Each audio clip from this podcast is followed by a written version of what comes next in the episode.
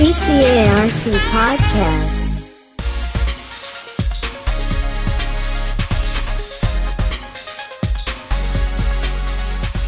ท่านผู้ฟังคะพูดถึงลำไยนะคะ ก็เป็นผลไม้ขึ้นชื่อของทางจังหวัดเชียงใหม่ลำพูน แล้วก็อีกหลาย ๆ จังหวัดในภาคเหนือนะคะ ซึ่งนอกเหนือจากความอร่อยในรูปแบบของผลไม้สดแล้วเนี่ย มหาวิทยาลัยเชียงใหม่ค่ะ ก็ยังได้นำลำไย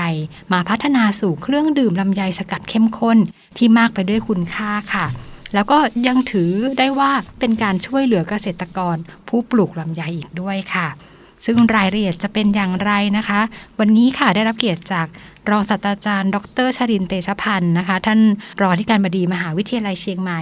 ในฐานะของหัวหน้าทีมนะคะ ในการวิจัยครั้งนี้จากคณะอุตสาหกรรมเกษตรมช ก็จะได้มาเล่าให้ฟังกันค่ะ สวัสดีค่ะครับสวัสดีครับ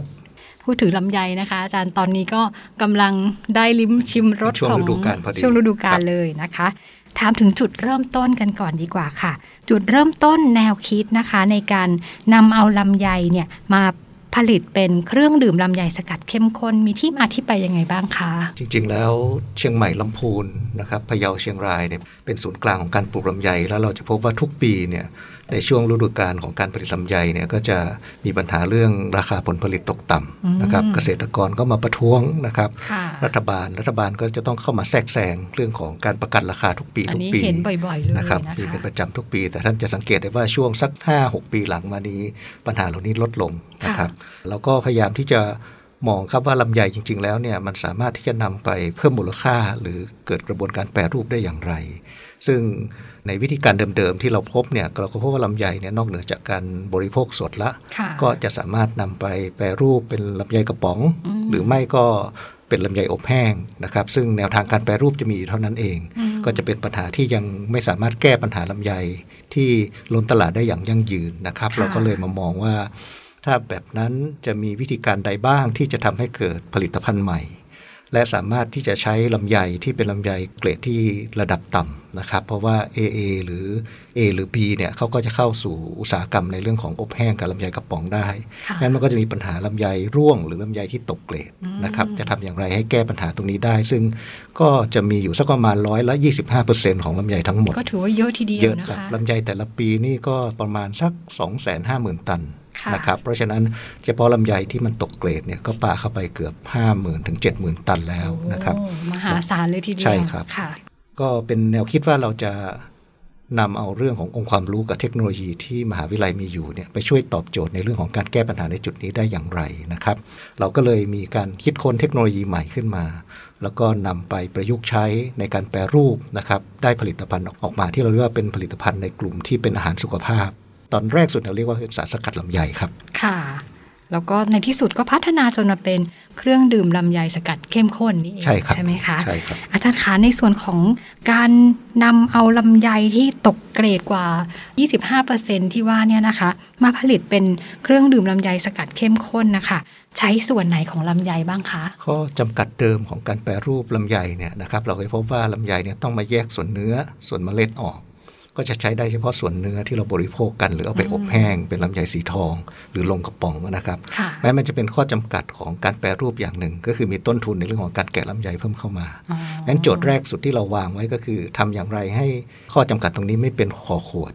งั้นเราก็เลยคิดว่าเทคโนโลยีการผลิตใดที่สามารถใช้ลำไยทั้งผลได้เลยอ๋อโดยที่ไม่ต้องแยกส่วนเปลือกส่วนเมล็ดออกก็นะครับไปทั้งลูกงั้นมาทั้งลูกเลยนะคะเข้าสู่กระบวนการเราหน้าต้นทางแล้วออกมาปลายทางก็ได้เป็นสารสกัดลำไยได้เลยอืมแม้นถ้าเป็นธุรกิจแบบนี้ก็จะไม่มีต้นทุนนะครับค่ะในเรื่องของการแกะลำไยเข้ามาเกี่ยวข้องนะครับเพราะฉะนั้นก็ ส่วนใดของลำไยที่นำมาใช้ในการผลิตสารสกัดก็คือใช้ทั้งลูกได้เลยครับ ทั้งเปลือกทั้งเมล็ดแล้วก็ทั้งเนื้อเลยใช่ครับค่ะใส่เข้าไปซึ่ทั้งลูกเคยเลได้ยยินนะคะ อาจารย์ว่าในส่วนของเม็ดลำไยเนี่ยเหมือนมีคุณค่าทางยาด้วยหรือเปล่าคะใช่ครับใช่ครับ จากตำรับจีนนะครับตำรับเกาหลีตำรับญี่ปุ่น ที่เป็นตำรับสมุนไพรรวมถึงตำรับสมุนไพรไทยเองเนี่ยก็ได้เขียนไว้ชัดเจนนะครับ ว่าค่ะแต่ละส่วนของลำไยเนี่ยมีผลออกฤทธิ์เชิงยานะครับอืมที่แตกต่างกันนะครับ เพราะฉะนั้นจริงๆ ไม่ใช่เฉพาะในส่วนเม็ดครับ แม้แต่เปลือกเอง หรือในเนื้อเอง แต่ละส่วนก็จะมีความสำคัญของสารออกฤทธิ์ที่แตกต่างกันอ๋ออันนี้ก็จะได้ในส่วนของคุณสมบัติทั้งเปลือกทั้งเมล็ด แล้วก็ทั้งเนื้อมาเลใช่ยครับทีเดียว ครบหมดเลยใช่ครับนะคะ แล้วสำหรับลักษณะที่เราได้จากลำไยทุกๆส่วนของลูกลำไยเนี่ยนะคะ อาจารย์ ลักษณะพิเศษของเครื่องดื่มชนิดนี้เป็นยังไงบ้างคะเราอาจจะเรียกได้ว่ามหาลัยเชียงใหม่ เป็นมหาวิทยาลัยแรกนะครับที่สามารถที่จะใช้องค์ความรู้ด้านวิทยาศาสตร์เทคโนโลยีเนี่ยเข้ามาอธิบายกลไกของการออกฤทธิ์สารต่าง ๆ ที่อยู่ในส่วนต่างๆ ของลำไยได้ นอกเหนือจากที่เราค้นพบในในตำรับสมุนไพรนะครับเราก็พบว่าสารที่มีอยู่ในส่วนต่างๆ ของเครื่องดื่มสกัดลำไยเนี่ยแบ่งออกเป็น 3 กลุ่มหลักๆ นะครับกลุ่มแรกนะครับจะเป็นสารที่ทำหน้าที่ในเรื่องของการบำรุงระบบประสาทค่ะเราพบว่าในตัวของสารสกัดลำไยเนี่ยมีปริมาณสารกาบานะครับที่สูงมากๆเลย ซึ่งอืมเราอาจจะรับรู้กันโดยทั่วไปว่ากาบาเนี่ยเป็นสารที่เกี่ยวข้องกับเรื่องการฟื้นฟูความจำช่วยกระตุ้นในเรื่องของความจำนะครับหรือประสิทธิภาพของการทำงานของสมองเป็นต้นค่ะเพราะฉะนั้นเราพบว่ากาบ้าเองเนี่ยนะครับในตัวลำไยเองเนี่ยมันสูงกว่า กาบ้าที่เราพบในข้าวงอก ซึ่งเป็นวัตถุดิบหลักที่เอามาใช้ผลิตกาบ้ากันเนี่ยสูงกว่า 20 เท่านะครับอืมซึ่งก็จะเป็นเป็นตัวที่เรานำมาอธิบายได้ว่าสารตัวเนี้ยมีหน้าที่ในเรื่องของการบำรุงประสาทนะครับระบบประสาท กับส่วนที่ 2 ที่เราพบก็คือมันมีสารที่ชื่อว่าคอลลิลาจินซึ่งออกฤทธิ์ในเรื่องของการคลายเครียดอืมเพราะฉะนั้นตัวนี้เนี่ยเป็นตัวสำคัญที่สุดก็คือทำให้ระบบความดันโลหิตเนี่ยนะครับของผู้ที่มีความดันสูงเนี่ยเมื่อบริโภคนะครับในเรื่องของสารสกัดจากลำไยเข้าไปเนี่ย ก็ทำให้ความดันเนี่ยกลับมาอยู่ในระดับที่ปกติได้ ซึ่งอันนี้เราทำการทดสอบนะครับจากทั้งในระดับของสัตว์ทดลองค่ะแล้วก็ได้ทำการทดสอบกับ clinical trial ก็คือกับผู้ป่วยจริงนะครับโดยคณะแพทยศาสตร์เนี่ยก็ได้ผลออกมาที่ชัดเจนอืมว่าว่าสามารถที่จะลดในเรื่องของความดันได้นะครับค่ะและที่สำคัญก็คือฤทธิ์คลายเครียดเนี่ยมันทำให้คุณภาพการนอนดีขึ้น ก็คือหลับลึก นะครับ แล้วก็ที่สำคัญก็คือ เมื่อหลับลึกแล้วเนี่ยก็จะไม่ค่อยตื่นระหว่างคืนอืมนะครับก็ทำให้ประสิทธิภาพการนอนเนี่ยสูงขึ้น ดีต่อสุขภาพ ร่างกายก็ะคะฟื้นฟูนะครับตัวเองได้ดีขึ้นในขณะนอนหลับครับค่ะ ส่วนกลุ่มที่2นะครับจะเป็นกลุ่มที่ทำหน้าที่ต้านอนุมูลอิสระนะครับ ซึ่งสารในกลุ่มเนี้ยนะครับก็จะเป็นสารที่ทำหน้าที่ในเรื่องของการช่วยเรื่องการสร้างภูมิคุ้มกันให้สูงขึ้น แล้วก็ที่สำคัญก็คือ ช่วยยับยั้งโอกาสในการเกิดโรคมะเร็งอืมซึ่งเราทดสอบนะครับกับตัวเซลล์มะเร็งหลายชนิด เราก็พบว่าสารสกัดจากตัวลำไยเองเนี่ยมันไปเร่งการเจริญเติบโตของตัวเซลล์มะเร็งนะครับทำให้มันพูดง่ายๆครับมันแก่เร็วอืมจนไม่ทันจะเพิ่มจำนวน เพราะฉะนั้นพอมันแก่เร็วมันไม่ได้เพิ่มจำนวนนะครับ มันก็จะฝ่อไป นะครับ อันนี้ก็จะเป็นอีกแนวทางหนึ่งที่น่าจะต่อยอดไปในเรื่องของการพัฒนาเป็นยาในการที่จะรักษามะเร็งในอนาคตได้โอ้น่าสนนะครับใจมากเลยนะคะ กลุ่มที่ 3 ที่เราพบนะครับก็คือเรื่องของการบรรเทาอาการปวดกับอักเสบค่ะซึ่งอันนี้เราค่อนข้างจะคุ้นเคยกันกับยาครีมนวดบางตัวนะฮะจากสารสกัดลำไยแล้วก็ช่วยในเรื่องคลายปวดค่ะเราพบว่า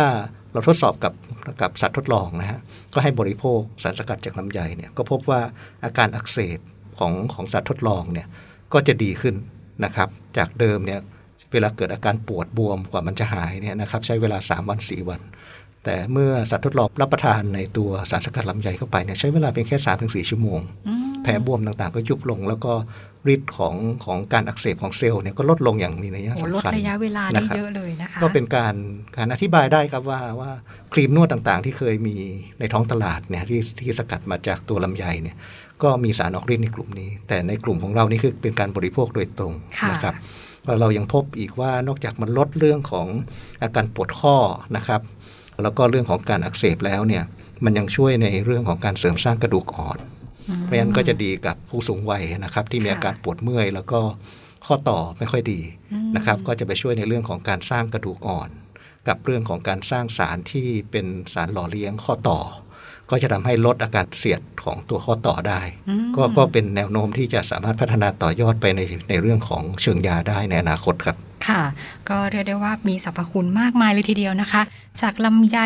พื้นบ้านของเราไม่น่าเชื่อเลยว่าจะมีคุณประโยชน์มากขนาดนี้นะคะครับอาจารย์คะแล้วสำหรับในเรื่องของการรับประทานนะคะ ลักษณะของเครื่องดื่มลำไยสกัดเข้มข้นตัวเนี้ย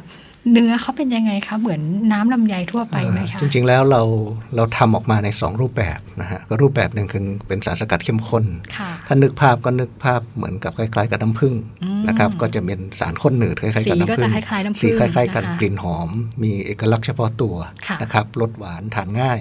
นะครับแต่ไม่อ้วนนะครับเพราะว่าค่ะพิสูจน์แล้วเป็นอาหารที่มีไกล c มิกอินเด็กอ๋อต่ำนะครับอยู่ในระดับต่ำเพราะฉะนั้นก็ได้การ approve ในระดับหนึ่งนะครับ จากการทดลองในห้องปฏิบัติการที่ต่างประเทศเนี่ยก็คือผู้ป่วยเบาหวานสามารถรับประทานได้นะครับ ลักษณะการรับประทานก็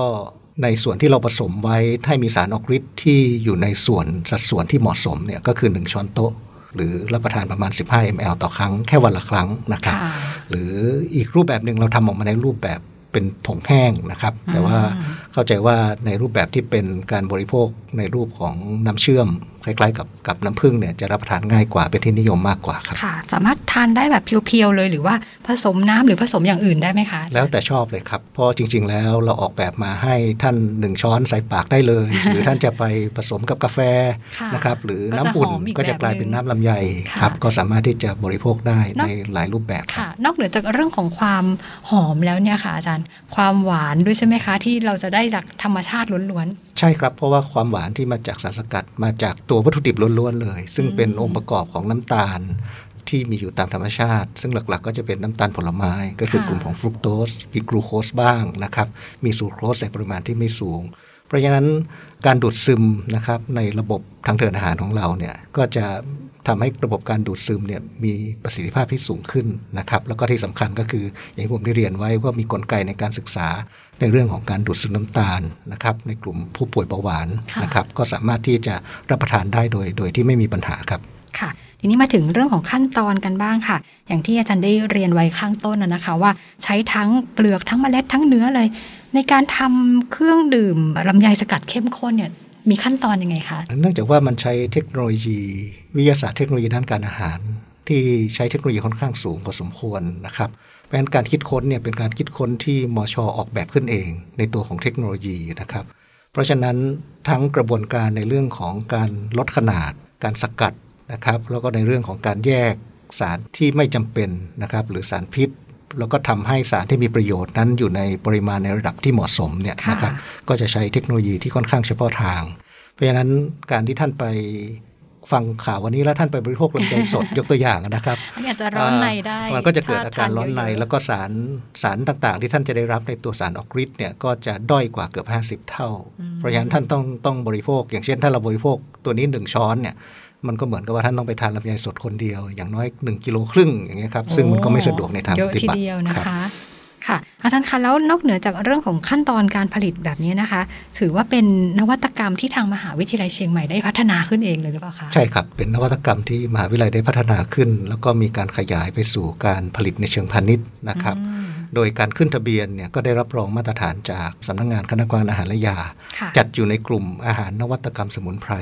ซึ่งเป็นรายแรก ของประเทศไทยที่ได้รับการขึ้นทะเบียนอืมตำรับอาหารในกลุ่มใหม่ของออยอ๋ครับออันนี้น่าภูมิใจมากเลยนะใช่ครัคะบก็ถือว่าเป็นผลงานจากมหาวิทยาลัยเชียงใหม่รายแรกเลยทีเดียวใช่ครับนะคะ อาจารย์คะแล้วก็ในเรื่องของการช่วยเหลือเกษตรกรผู้ปลูกลำไยค่ะ ตรงนี้เราได้เข้าไปช่วยตรงส่วนไหนบ้างอ่าคะช่วยทั้งในเรื่องของการทำ contact farm นะครับที่เชื่อมต่อไปยังของภาคผู้ผลิต นะครับอืมก็คือท้ายที่สุดแล้วโรงงานที่รับการถ่ายทอดเทคโนโลยีไปเนี่ยเขาประกันราคา ราคากลไกในท้องตลาดเนี่ยลำไยกิโลกรัมเท่าไหร่ การรับซื้อจากโรงงานนี้ให้เพิ่มขึ้น 2 บาทต่อกิโลกรัมเพราะฉะนั้นเกษตรกรจะได้ราคาในการรับซื้อลำไยเนี่ยที่สูงกว่าในราคากลไกท้องตลาดเพราะฉะนั้นจะช่วยลดปัญหาในกรณีที่เกิดการรวมตัวของลงลำไยในการที่กดราคาลำไยได้ ก็สามารถนำมาที่โรงงานนี้ได้ครับ โรงงานนี้สามารถรับลำไยได้ถึง 20,000 ตันนะครับค่ะ20,000 ตันต่อครอบก็คิดเป็นประมาณสัก 10%ของลำไยที่ตกเกรดครับ ค่ะ อันนี้ก็ช่วยเหลือพี่น้องที่เป็นผู้ปลูกลำไยใช่เลครัยบนะคะ เรื่องของราคาด้วยสำหรับในเรื่องของการต่อยอดในอนาคตค่ะอาจารย์วางไว้ยังไงบ้างคะอ่าจริง ๆ ปัจจุบันมีการทำวิจัยเชิงลึกแล้วนะครับ ร่วมกับสถาบัน ADSI นะครับ คือ Austrian Drug Screening Institute นะครับ ซึ่งเป็นของมหาลัยอินสบรูกที่ประเทศออสเตรียนได้ ต่อยอดนะครับขยายผลไปในเรื่องของการทำในรูปแบบของการต้านไวรัสนะครับอืมซึ่งเราทำกับหลายตัวนะครับ เช่นไวรัส HIV นะครับค่ะซึ่งเป็นตัวที่ทำให้ให้เกี่ยวข้องกับโรคภูมิคุ้มกันบกพร่องคือโรคเอดส์เรื่องของไวรัสเฮอร์ปีสก็คือโรคเริมรวมไปถึงโคโรนาไวรัสทุกสายพันธุ์อืมรวมไปถึงโควิด -19 ด้วยนะครับ ก็ได้ดำดำเนินดำเนินการละ ก็พบว่าข้อค้นพบสำคัญก็คือ สารโพลีแซคคารายที่อยู่ในสารสกัดลำไยเนี่ย มันจะไปหุ้มตัวเซลล์ไวรัสนะครับ เพราะฉะนั้นก็จะทำให้ตัวหนามของเซลล์ไวรัส โดยเฉพาะตัวโคโรนาไวรัสเนี่ยไม่สามารถจะยึดเกาะกับโพรงจมูกอืมหรือเซลล์ปอดได้นะครับ ประกอบกับสารออกฤทธิ์ที่มีอยู่นะครับ มันก็จะเข้าไปทำลายตัวไวรัสเพราะฉะนั้นตอนนี้ยืนยันผลการทดลองนี้มาแล้ว และตอนนี้พัฒนาออกมาในรูปของสารที่เขาเรียกว่าสารพ่นนะครับทางปากกับทางจมูกอืมซึ่งทดสอบเบื้องต้นแล้วเนี่ยในการพ่นหนึ่งครั้งเนี่ยก็จะมีฤทธิ์ในการออกฤทธิ์ยับยั้งได้ประมาณสักสองวันค่ะนะครับตอนนี้ก็กำลังขยายผลมาสู่ในเรื่องของการทดสอบใน clinical trial คือในผู้ป่วยนะครับแล้วก็ถ้าได้ผลการทดสอบนี้มาก็เข้าใจว่าท้ายที่สุดแล้วก็จะนำมาสู่กระบวนการในการขึ้นทะเบียนเป็น nasal spray นะครับสารพ่นจมูกนะครับ ก็จะเป็นอีกตัวหนึ่งที่จะช่วยในการแก้ปัญหาเรื่องของสถานการณ์โควิดได้ครับ ค่ะสำหรับในเรื่องของประสิทธิภาพแล้วก็คุณประโยชน์ที่เกิดขึ้นเนี่ยมากมายทีเดียว มีรางวัลกันด้วยใช่ไหมคะอาจารย์ ได้รับรางวัลนะครับ อย่างน้อยก็ประมาณสัก 3 ชิ้นครับ ก็ค่ะส่วนใหญ่แล้วก็จะเป็นรางวัลนวัตกรรมดีเด่นนะครับอืมเรียกว่า Innovation Award ซึ่งเราได้จากเวทีนานาชาติที่มาเก๊ากับที่โปแลนด์โอ้ นะครับต่างประเทศทั้งนั้นเลยกับอีกส่วนหนึ่งะก็คือในส่วนของสำนักงานคณะกรรมการอาหารและยาเองเนี่ยค่ะนะครับในส่วนของกรมการแพทย์แผนไทยและแพทย์ทางเลือกเนี่ยในปีที่ผ่านมาเนี่ยเราก็ได้รับรางวัลผลิตภัณฑ์สมุนไพรคุณภาพอืมครับก็ค่ะรับรองทั้งจากส่วนงานที่เป็นทางการของไทยเอง แล้วก็หน่วยงานนวัตกรรมสากลครับค่ะ อาจารย์คะอยากให้อาจารย์ช่วยฝากถึงท่านผู้ฟังนะคะเกี่ยวกับผลงานที่เป็นความภูมิใจของมหาวิทยาลัยครั้งนี้ค่ะ ผมคิดว่า เป็นตัวอย่างหนึ่งครับของความสำเร็จในการที่ยกระดับจากองค์ความรู้จากการวิจัยขั้นต้น ซึ่งเราจะคุ้นเคยคำว่า CMU readiness level นะครับหรือระดับความพร้อมใช้ของผลงานเนี่ยเราพัฒนาจากเลเวลที่เป็นเลเวล1ถึง3ซึ่งเป็นองค์ความรู้เนี่ยยกระดับมาสร้างต้นแบบก่อนค่ะนะครับที่ที่คณะอุตสาหกรรมเกษตรเอง ก็เป็นระดับ RL ที่อยู่ในระดับ4ถึง7 เมื่อมันพร้อมใช้แล้วเอกชนให้ความสนใจต่อยอดไปใช้ในเชิงพาณิชย์ ก็เป็นระดับ CMURL 89 อันนี้เป็นตัวอย่างของผลงานวิจัยที่ออกจากหิ้งไปสู่ห้างได้อย่างสมบูรณ์แบบนะครับพราะท้ายที่สุดพอเราตรามไปประเมินเรื่องของผลกระทบทางเศรษฐกิจสังคม และสิ่งแวดล้อมเนี่ยก็พบว่ารีเทิร์นของมูลค่าของการลงทุนเนี่ยก็อยู่สักประมาณ 13 เท่านะครับใน 5 ปีเนี่ยเราประเมินแล้วว่าผลกระทบที่เกิดขึ้นกับ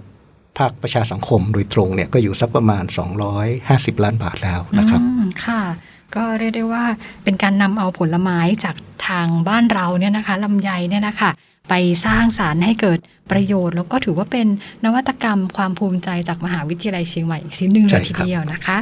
สำหรับวันนี้ค่ะก็ต้องขอขอบพระคุณนะคะ เจ้าของผลงานชิ้นนี้นะคะ ท่านรองศาสตราจารย์ดรชลินเตชพันธ์ค่ะ ท่านรองอธิการบดีมหาวิทยาลัยเชียงใหม่ ซึ่งท่านก็เป็นหัวหน้าทีมวิจัยนะคะ จากคณะอุตสาหกรรมเกษตรมหาวิทยาลัยเชียงใหม่ด้วยค่ะสำหรับวันนี้ขอบพระคุณค่ะ สวัสดีค่ะครับสวัสดีครับ